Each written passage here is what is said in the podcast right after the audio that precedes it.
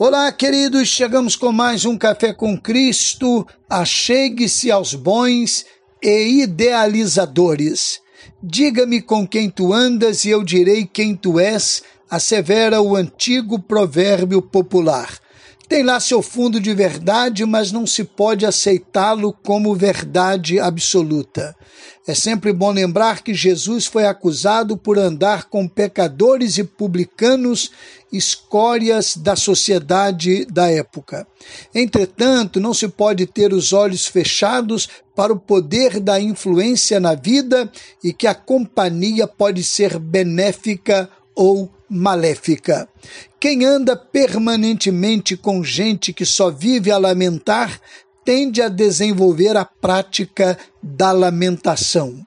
Caminhar com gente desconfiada de tudo e de todos faz com que se desconfie também de tudo e de todos. Ao mesmo tempo em que a influência negativa é uma realidade, a positiva também é. Assim, estar próximo de pessoas idealizadoras com visão de crescimento, com desejo de servir, desenvolverá nos próximos a mesma prática. Em Provérbios 13, 20, temos a advertência divina: quem anda com os sábios será sábio, mas o companheiro dos insensatos se tornará mau.